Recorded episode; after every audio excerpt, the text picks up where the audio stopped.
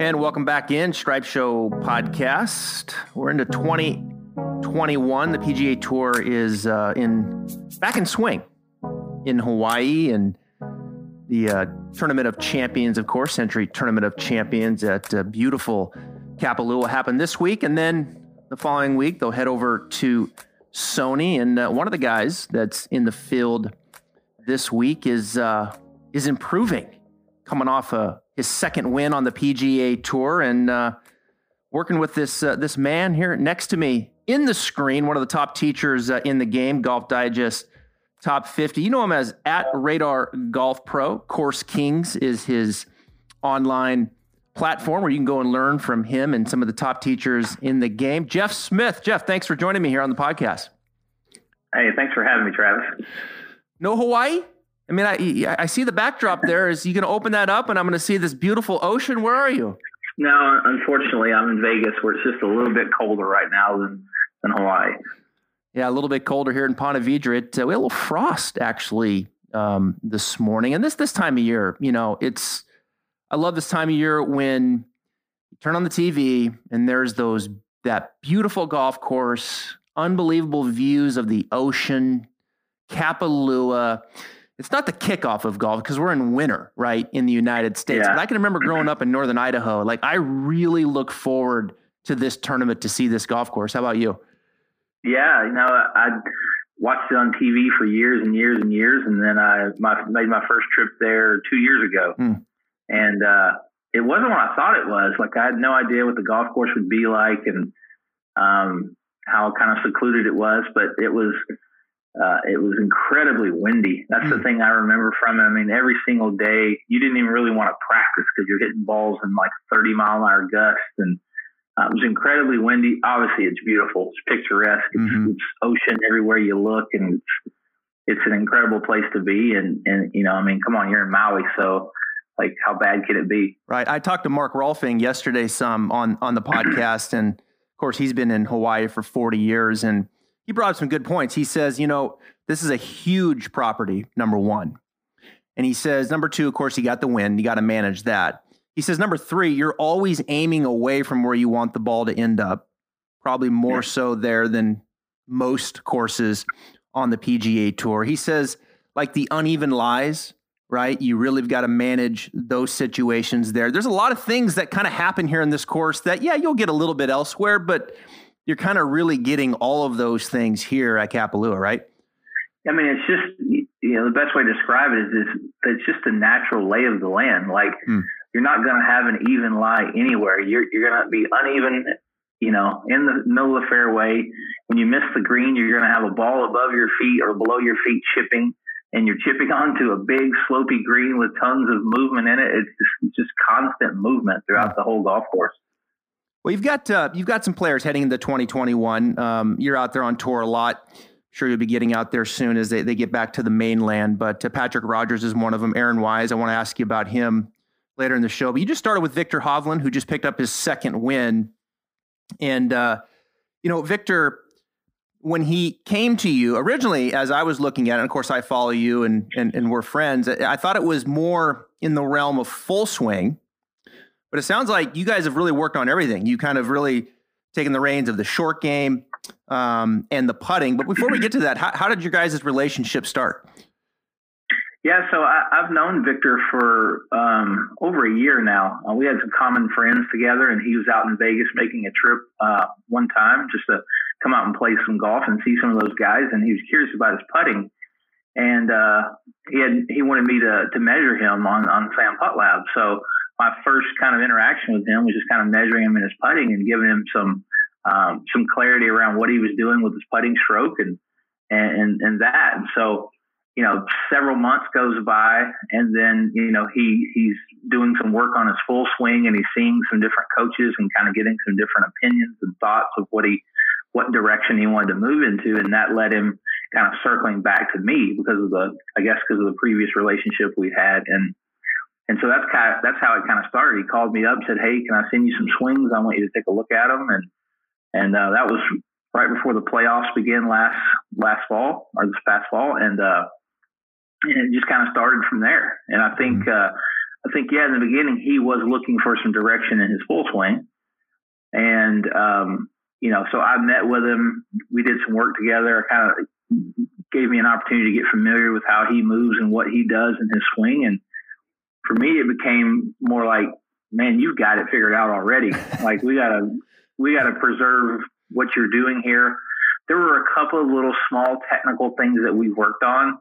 Um, in backswing related, uh, Viktor had a tendency to move his upper body too far off and behind the ball, and he would get a little bit trapped and stuck behind it. And then from there, his contact would be not so great. He had a he had a hard time hitting the ball low with shorter irons, and then he would also work into a a bad pattern of his path kicking a little bit out to the right, mm. and he likes to fade fade the ball pretty exclusively. So there'd be times where he would be like, I'm, I'm having a hard time hitting my cut. What's going on? You know, and so we cleaned up we cleaned up that in his backswing. Um, and then from there, we did some work on speed. So mm there was a bit of a process that we went through to do that as well. I want to get to speed in a second, but it's interesting. Like you, you said, man, you've already got a lot of this figured out. He comes to you, his stats last year off the tee strokes gain, he's 18th, strokes gain approach, uh, seventh, tee to green, 20th. And you're looking at it like, dang, you got, I mean, you got, you got a lot of good things going already, but, but the subtleties of, it's always, it always comes down to that miss, right? Like when the players, yeah I, have this miss and I don't like it. And, and I want to go yeah. and I and I need to get it going the other way. And for you, as you mentioned, he's kind of moving off the ball a little bit and then kind of works under it and the path gets going to the right and he can't hit his cut. So it always comes down to the a lot of times these players is what's the miss and then kind of working away from it. But the aspect of speed, I want to ask you.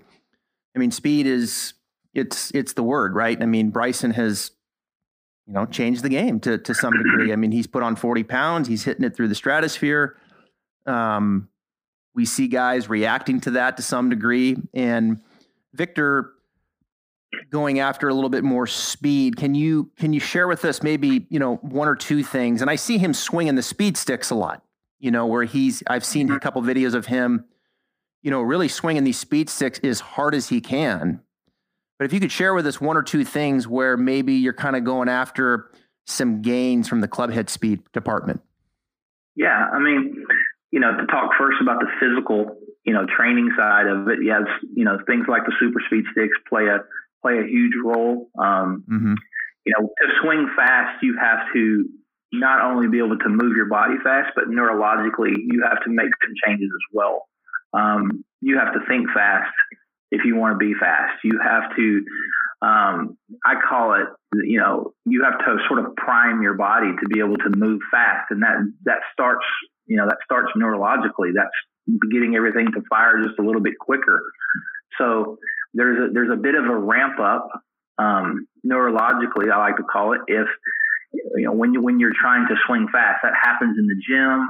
Um, that happens in your practice swings. Um, it happens on, on the on the tee box, you know, the whole nine yards. But from a mechanic standpoint with Viktor, so we've basically done two things that have allowed him to, you know, when I started working with him, the first day I measured him, he was 115 miles an hour and at about 170 ball speed, maybe 171 ball speed. And now he's comfortably 120, you know, 100 over 180 ball speed, you know, pretty routinely.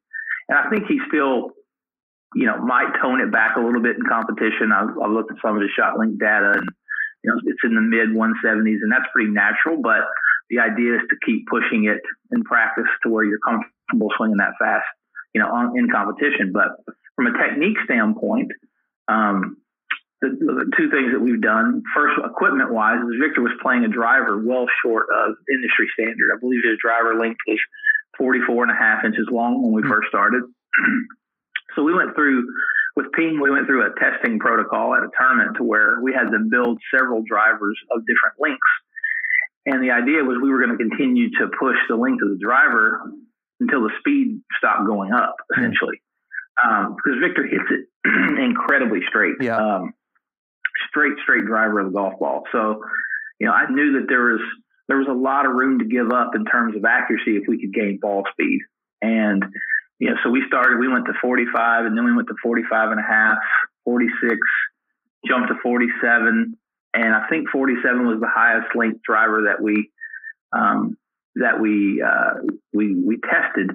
And the interesting thing about it was his dispersion did not start did not scatter. I mean, he just hit it further and further with the longer club. The only the interesting thing was there was a length threshold to where he did not swing it any faster. So when we got to about right around 46 hmm. Or 46 and a half, I think he was not able to swing it any faster than he was swinging 47. So uh, I think where we ended up is he's playing a 45 and three quarter inch uh, driver. Don't quote me on that because this kid's liable to change it in the middle of the week. He's he's a bit of a tinkerer. So um, I think he's playing just short of 46 inches mm-hmm. and has been since um, I think Houston.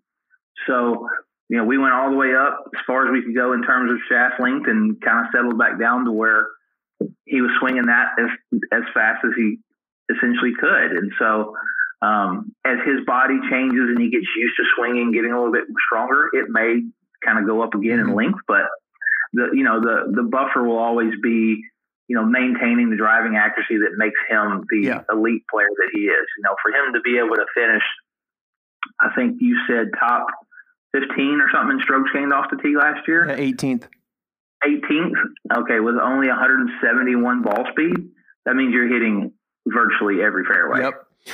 And, you know, when you go play some of these other courses, you know, you play big major championships, you're not going to be able to hit that many fairways.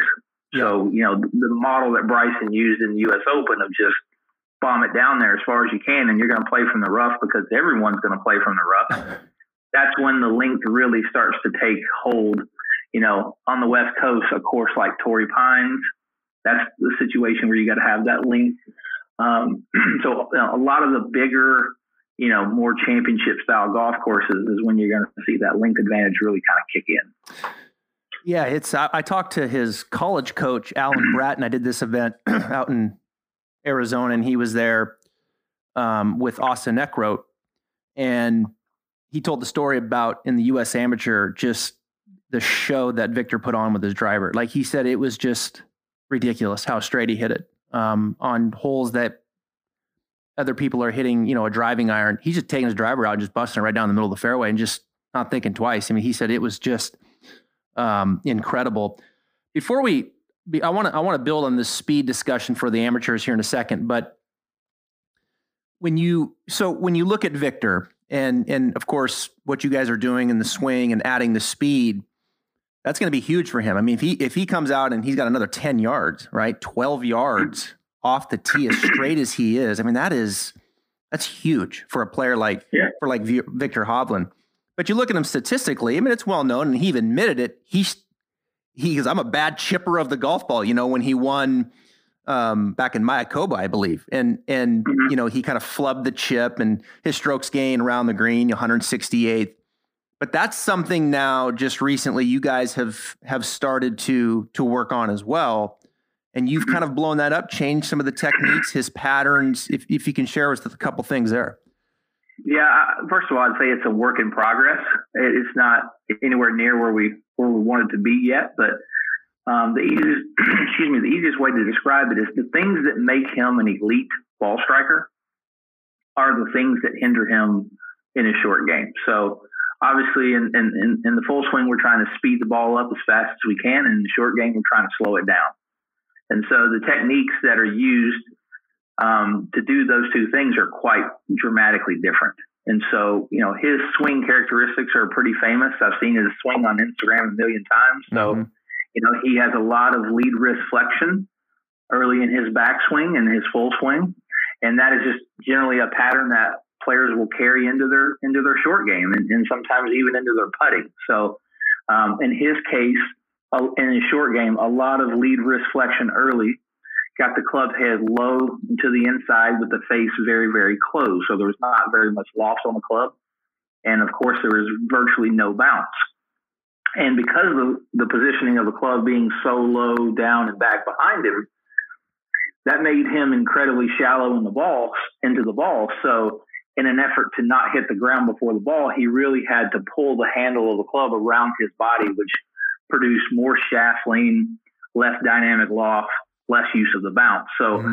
you know, his, he, he got by with it all these years because, um, to be quite honest, you can hit low running shots doing that. And he's so gifted with his hands in terms of feel and distance control that, you know, he's been able to, to get by and make that work. But I think where, you know, where it, it kind of opened his eyes to it was getting on some of these tour co- courses, mm-hmm. you know, a place like Sawgrass where you miss a par five left there and you've got a tight sort of grainy lie where the green's elevated you got to pitch the ball and slow it down that was those were shots that he just didn't have in his repertoire. So he, he would default to the I'm going to just bump it into the slope, bang it into the hill, let it bounce up type of technique. And sometimes that works out, and sometimes it doesn't. But you know, when you when you're looking at a player like him, and you're saying, "Man, how do I find like a half a shot to make this kid better?"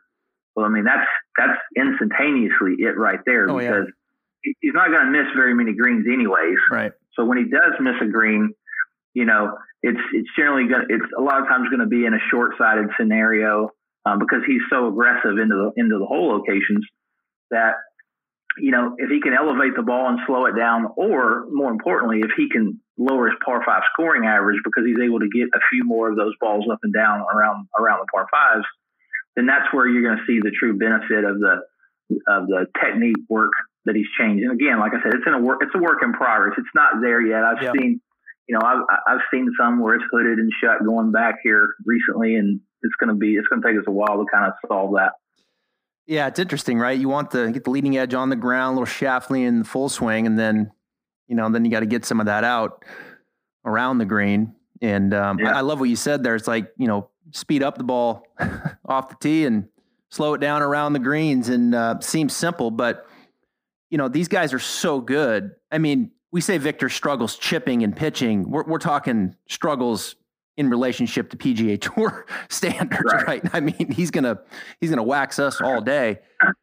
But you know, he's 168 on tour, PGA Tour, the best in the world. So you know, these are these are things like he can still get it done, like you said, manage the leading edge. So I'm sure yeah. there's a get get get the right feelings of you know getting the face to rotate, using the bounce, and then B doing enough where he starts feeling like it, it's confidence because that's a big change letting that club head pass a little bit versus that handle being a little more forward, especially with such a superior ball striker, mm-hmm. you know, like Viktor Hovland. So that's good stuff. I look forward to um, to watching that. He was 299 yards distance last year, and looks like limited sample size. He's already up to like 305 this year in distance. So some of those speed changes are starting to are starting to take effect. Let's talk speed here for the amateurs now. Um, and you know, a lot a lot of times, Jeff, I, have made this statement a lot. Like I find myself, I don't teach as much as I used to, but I, I find myself lengthening out more backswings than I'm shortening up. You know, and a lot of times amateurs come to me like, I need to shorten my swing or this and that, and nine times out of ten, I'm I'm teaching people how to recruit better going back, use their body, and build some length into the swing, which can lead to more speed uh, coming down. And most of the time, it leads to more accuracy too. So when you look at the backswing for amateurs and you're trying to layer in some speed, what are, you know, one or two things that you have found like this is kind of where I'm going more times than not as amateurs are showing up on your lesson tee? Yeah, I've pretty much figured out that I, I, really only go with one direction in the backswing um, as it relates to speed because it kind of cures everything. Mm. And so, um, you know, from a biomechanics perspective, if you're able to increase the tempo of anybody's backswing, is speed up the velocity of their backswing, there's a number of things that are going to happen. So, first of all, like you mentioned, the range of motion is going to increase. So someone who doesn't think they can make a very long backswing, they might just be sitting here doing rehearsals to hands above the shoulder. You know, you've got a 60 year old insurance salesman in front of you that doesn't play or practice very much and they don't think they have very much mobility. You start speeding up their backswing almost to a chaotic standpoint. Yeah. And then here, here comes all this range of motion. Now the hips are turning more, yeah. the knees are changing flex, the torso's turning more, the hand pass is traveling further. So I go always go with ramping up the tempo of the backstroke because a it increases the range of motion, but B, it also makes the pressure shift in the movement of the, the use of the ground way more dynamic. Um, it gets them moving their pressure to trail side and then velocity back to the lead side, which is going to cause little incremental responses throughout throughout the stroke. So if I just start making a fast backswing, I'm going to become aware that whoa, my pressure is moving to the right really, really quickly here. I'm going to have to be dynamic with how I change directions, or I'm just going to sway way off of this golf ball, and I won't ever get back to it. Mm-hmm. So that that's going to speed up that transition. So I I compare um, hitting drivers and hitting the ball far to a vertical jump. Um, most people can understand if I ask them how would you jump very high, the first thing they do is they kind of put their hands up over their heads and they throw their arms down fast. Yeah. yeah. And I'm like, well, why are you throwing your arms down fast if you want to jump up fast? Yeah. And they're like, oh, well, it gives me momentum. And I'm like, yeah, that's the same thing as the backswing. I want you to make a backswing fast because it's going to give you momentum in transition back to the ball. And so they also understand that to jump their highest, they wouldn't just squat down to the low end of their range of motion and then push up really quickly. That's kind of the same thing as Hideki Matsuyama's backswing, going up here and just coming to a stop and then going. Now, can we jump off the ground doing that? Sure. Can Hideki hit the ball far doing that? Sure. Yeah. But I'm on the record that Hideki could hit it much further than he's hitting it mm-hmm. He did not have that pause and stop at the top. So that's sort of my, you know, that's, I don't want to get, you know, lose the viewers here, but those are just a couple of things that I do. Number one, I speed up the tempo dramatically of the backswing. Mm-hmm. That increases the range of motion. The bottom line is the hand to hit it far, the hand path has to travel further around the clock. That's mm-hmm. where the speed gain is going to essentially come from. Um, because when you think about when you think about hitting it further, and if your if your viewers would just think of it in, in terms like this, the club moves because we apply force to the handle. Period. It's the only reason it goes anywhere. We apply a force to it. To hit it further, you either have to increase the force or you have to increase the amount of time that you are applying that same force. So you can go get stronger, you can work out, you can do these things, you can change your mechanics to apply more force, or you can just simply apply whatever force you have over a greater length of time. Both of those equations are going to leave you with more club head speed. Yeah. Yeah, I like that. And and I'm gonna bring out two terms here, statements that that you say a lot and that I've I've stolen from you over the years. One of them is in the backswing the unweighting of the lead foot, right? And you're kind of referring to that now with the pressure moving into the right side and then mm-hmm. back to the left. Did we did we get into a time in golf instruction where we were we were too left? We were hanging too left with with pressure um, in the backswing and and now we're I think I'm talking industry, not you, just industry. Mm-hmm. We're we're we're we're I think we're moving in we're we're kind of moving in the right direction here again. Like this this unweighting of the lead foot, like you talk about, I think's beautiful and and how the pressure is moving into the trail side, back to the front side. Not just speed, accuracy, a lot of value um, comes from this. Yeah, so I, I would agree. I think that it, the way golf instruction works typically is there's a problem that gets defined, and mm-hmm. everybody's mm-hmm. like, let's fix that problem. Mm-hmm. And then I'm going to build a swing model around fixing that problem. And so when I think of being a little too much on the left side or kind of hanging on the left side a little bit, I think of someone who uh, is is more of a beginning golfer and cannot control the low point of where their club's hitting the ground.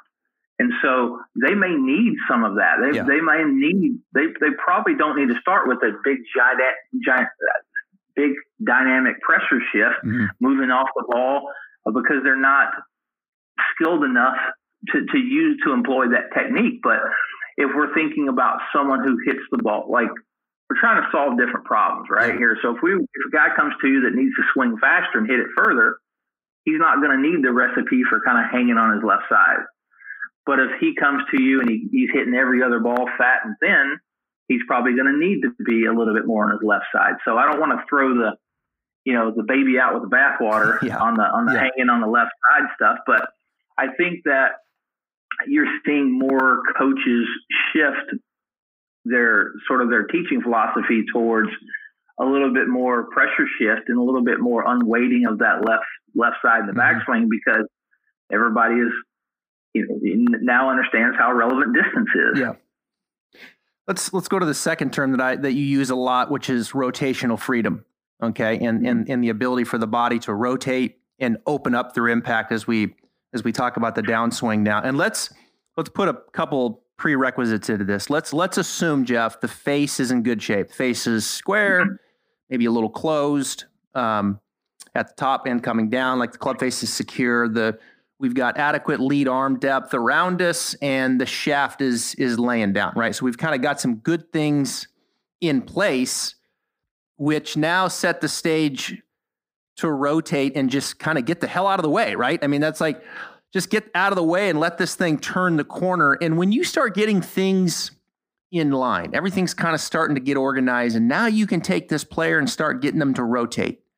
Where do you, mm-hmm. where are you going to go here? What are a couple things that you can share that really help the player rotate and get out of the way? Let's take a second to talk about the guys and girls over at Encore Golf. Encore has earned a reputation of having the most cutting edge technology in their golf balls that the industry has seen in quite some time. Their team in Buffalo, New York is changing the script of golf technology through the perimeter weighted designs, use of high density particles, and even a nano transitional layer in their latest creation, which offers players enhanced accuracy and control for every shot on the course and extreme velocity off the tee. They already have their award winning Elixir and Avant 55 golf balls, but the new Vero X1 is the highest performance ball to date with their full suit of golf balls. They are transforming the game for players of all skill levels. Visit encoregolf.com slash Travis Fulton for more details about their products that are revolutionizing the game. Now back to the Stripe Show podcast. This is going to blow your mind, but okay. man, I honestly don't teach rotation. Okay. Um, I believe it, the, be- the you know the beauty lies in the matchups.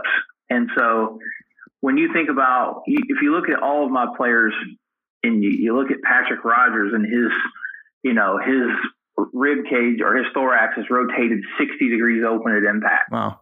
I, I never taught him to do that. He does it because of the matchups in his swing. And then you look at an Aaron who's about 40 degrees open at impact. And then you look at Viktor who's very open at impact. So these, this is something that we're not working on but it's a byproduct of all of those things that you just mentioned before. So a golfer is innately going to respond in the downswing to the pitch of the shaft. Is it getting steep? Is it steep in transition or is it shallow in transition? That's going to largely determine how they will rotate, how they will tilt. Uh, the club face's orientation. Is it square? Is it closed? Is it open? So a golfer that has got a super hammered shut club face is not going to rotate. They're going to side bend and tilt through impact. So think of like Tiger at impact, where the shoulders are very vertical and rib cage isn't necessarily very open. Mm-hmm. That's what someone with a super shut face is going to do. Um, someone with a wide open club face is going to stall rotation, kind of stand up and early extend so that they can straighten their arms and square the face. And then you've got the guy in the middle who's just got the face pretty tuned up. It's not egregiously one way or the other. He's going to have a beautiful combination of side bend and rotation. And that rotation is going to come because it's how he's going to essentially manage the low point of his swing arc. Mm. You know, based on the pitch of that shaft and the trajectory of that club head and the sweet spot, he's going to naturally kind of figure out how much rotation do I need to have. I think it's I think it's dangerous um, for players who are like in this Instagram world of looking at all these golf swings and all these teaching concepts and being like, man, I'm going to go work on rotation today. I'm going to get wide open mm-hmm. because they're going to probably hit it worse. They have probably naturally found already, if they're a pretty good player, how much they should be open and how much more they should be trying to do that. Yeah. That's That's good stuff. I, I, thought you might go that way. I wasn't sure, but I, I thought like is given the matchups that okay, the player is going to figure out and facilitate the amount of rotation that they need to to make things work to the low point and the bottom and all those things. So yeah, this getting open thing was like everywhere for a while. Just get open, and and it's like man, there's I mean most people aren't in position to get open And the more yeah. they try to get open, the worse they hit it, the more they clank it on the toe and all these things. So, um, yeah, yeah I, I thought you might go there as far as the rotational freedom. I love creating that environment and the matchup so the player can just rotate and get out of the way and be instinctive. Now, the rotational freedom part, that lives with me basically in the backswing. I, am a huge proponent of zero restriction in a okay. golf swing. Um, so that's that's that's where I use that term most often. Okay. Um, I want I want the hips turning. I want the torso turning. I want the hand path moving inward away from the golf ball in the backswing. Um, for all of the reasons that we mentioned, the geometry of their swing is better. The hand path travels farther. They have the ability to hit the ball further. There's just a number of reasons why. You know, I'm not sure how we ever got into the the world of I'm going to keep my back leg flexed. I'm not going to turn my hips. I'm going to twist my lower body versus my upper body. You know, I, I see a lot of players that come to me with that. You know, that's the first thing I ask them is, what are you trying to do here? And they're like, well, I'm trying to keep my lower body quiet. And I'm like, why?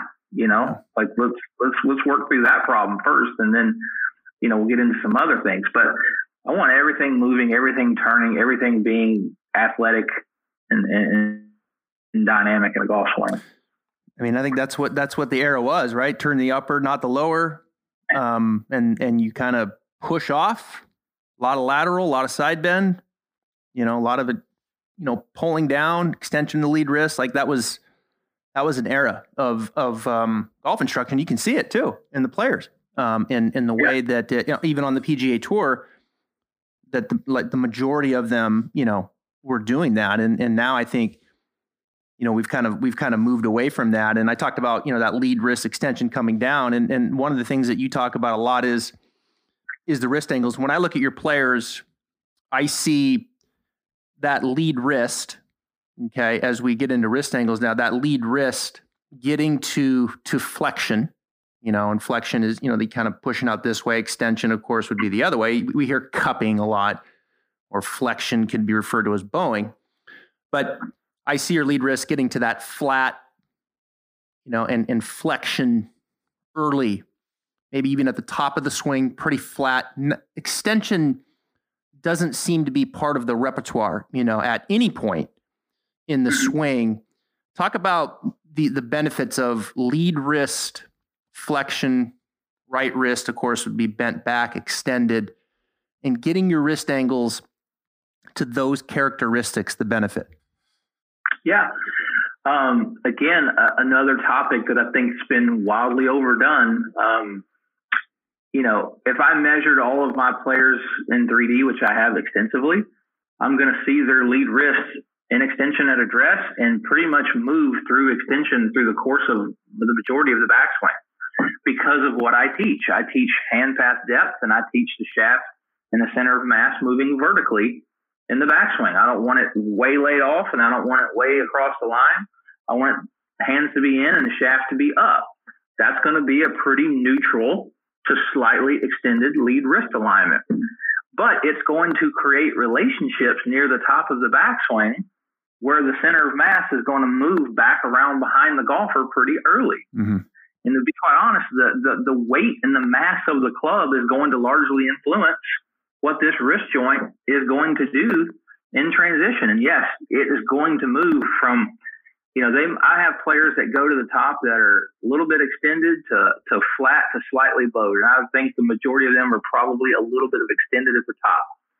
But when they transition and start pouring on the speed, and that club moves behind them, that wrist joint is I mean, almost every single player yeah. that I've ever measured that I work with is in lead wrist flexion right after early transition and down here at this last parallel before the ground, it's massively in flexion. Yeah.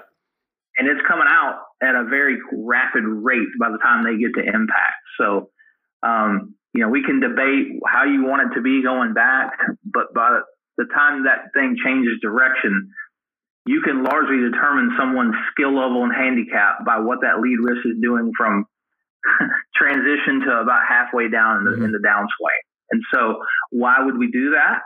Well, I mean, it's pretty simple. Flexing the wrist helps us manage the loft. Mm-hmm. We are essentially leaning the shaft. We are essentially de-lofting the club, which is going to create more compression, lower spin loft, and a higher ball speed. So that's that's why we do yep. that. Speed yep. the ball up. Yeah, it's like in 2D, when you're looking down the line, Jeff, and that lead wrist looks flat, the camera's in the right spot there in the hand line.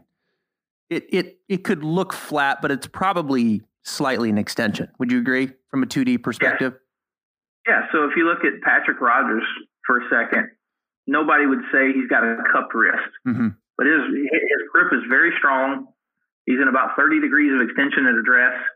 At the top of his backswing, he's in about 10 degrees of extension but his wrist kind of looks flat. Right. Yeah. Good example. I'm telling you, by the by the time he gets down here at P6, he's in like 35 degrees of flexion.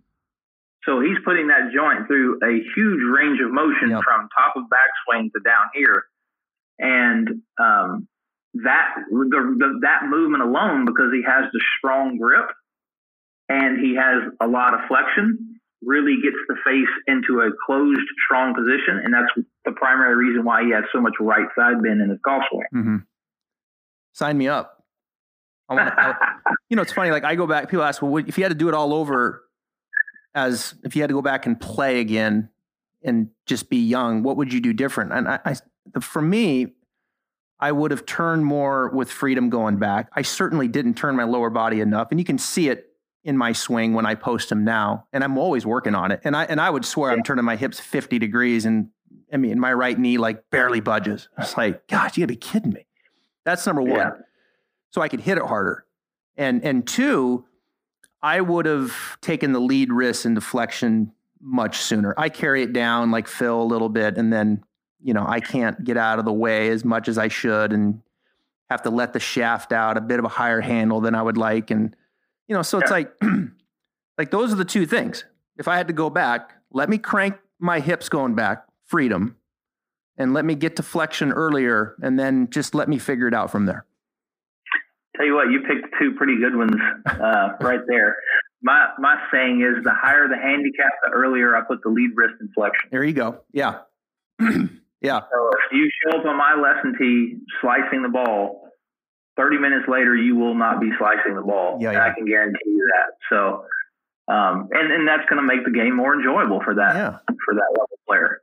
I mean, if they just did those two things, right? Like, I mean, if they just learned how to tur- t- turn with some rotational freedom and then just kind of manage the wrist angles to some degree in transition. I mean, gosh, like come, come see me in like two months and let's see where we're at. Yeah. I mean, I get asked all the time, like, mm-hmm. what's, you know, what are the fun, who do you enjoy teaching the most, right? And teaching a handicappers the most fun because you can go the farthest in one lesson with yeah. them. You know, right. I can, li- I literally put 30 yards on a high handicapper seven iron before. Mm-hmm. And they're like, how did I just hit a seven iron 30 yards further? And I'm like, well, it's because your wrist is not cupped and you don't have 50 degrees of loft on your seven iron anymore. Yeah. It's now a seven iron instead of a sand wedge. That's right. That's exactly right. Let me ask you. Uh, let me ask you about one more of your players, and I'll let you go. I know you got a, a busy day. Jeff Smith here um, teaches out at TPC Summerlin, one of the top teachers in uh, Golf Digest Top 50. Works with Viktor Hovland, who we talked about earlier, Patrick Rodgers, and then also um, Aaron Wise. I want to ask you, Aaron. Aaron, you know, he came out like two eight, 2018.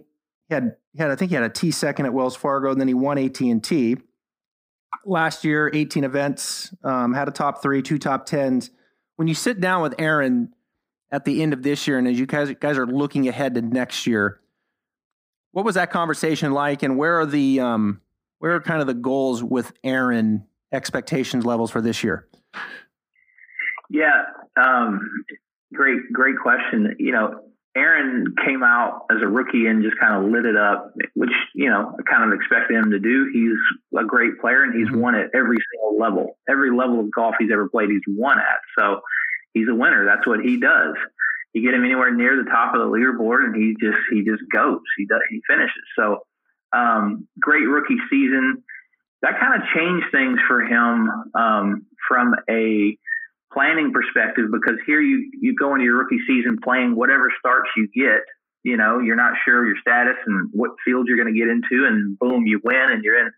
You know, you're off to the races, and you it sets up this sophomore season to where you're like, okay, now I'm in all the majors, I'm in all the WGCs. So now that's eight tournaments there. How else do I build a schedule? And so, in I feel like we made some mistakes in that sophomore season of, of putting together a schedule that you know, we weren't necessarily playing golf courses that suited his game or his style. We were just kind of playing the top events. Mm. And, you know, it, it, it kind of struggled a little bit, you know, instead of playing courses that were suited to him, um, that he had had experience on and that had played well on. Now we're playing all these new courses for the first time, the best fields, the toughest fields.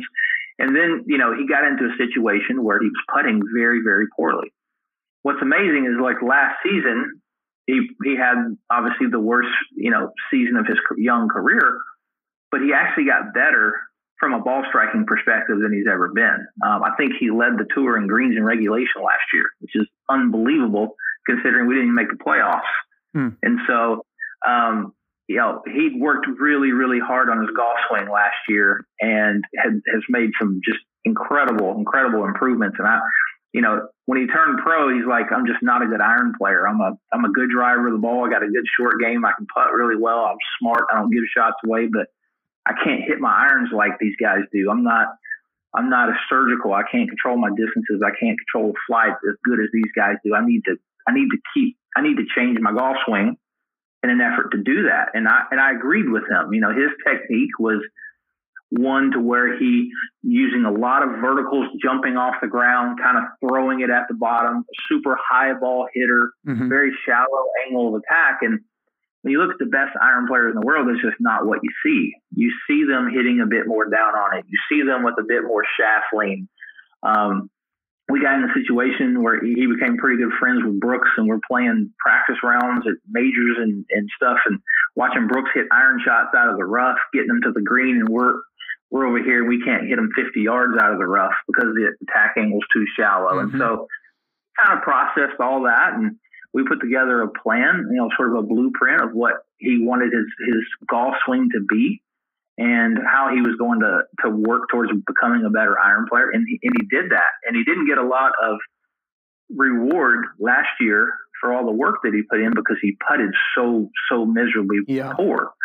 And that led us going down a road of tinkering every week, changing putters, trying all these different things. And it just kind of spiraled to where, you know, he was left with very little confidence, you know, toward the end of that last season. And so he had a great plan for the off season after that. Um, went back to some basics.